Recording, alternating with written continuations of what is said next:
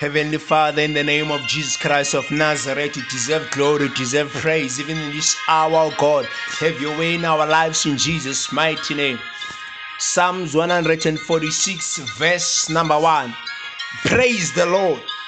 Praise the Lord, oh my soul. May you begin to praise God for His grace. May you begin to praise God for His awesome that He gives unto you. May you begin to praise God for sustaining your own health. May you begin to praise God for protecting your own life.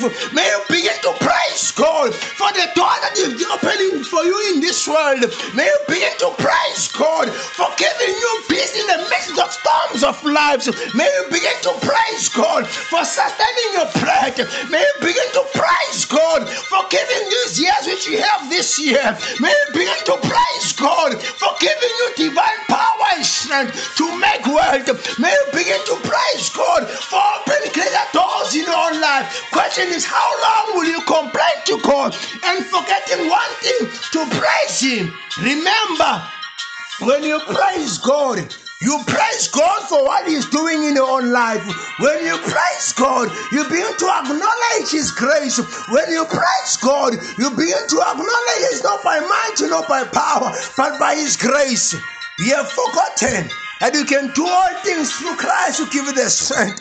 Now you're starting to murmur in your own life because you've forgotten one thing you're supposed to do in your own life, which is to praise God.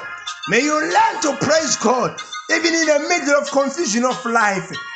May you learn also to praise God, even when you do not understand why some certain things are happening in your own life.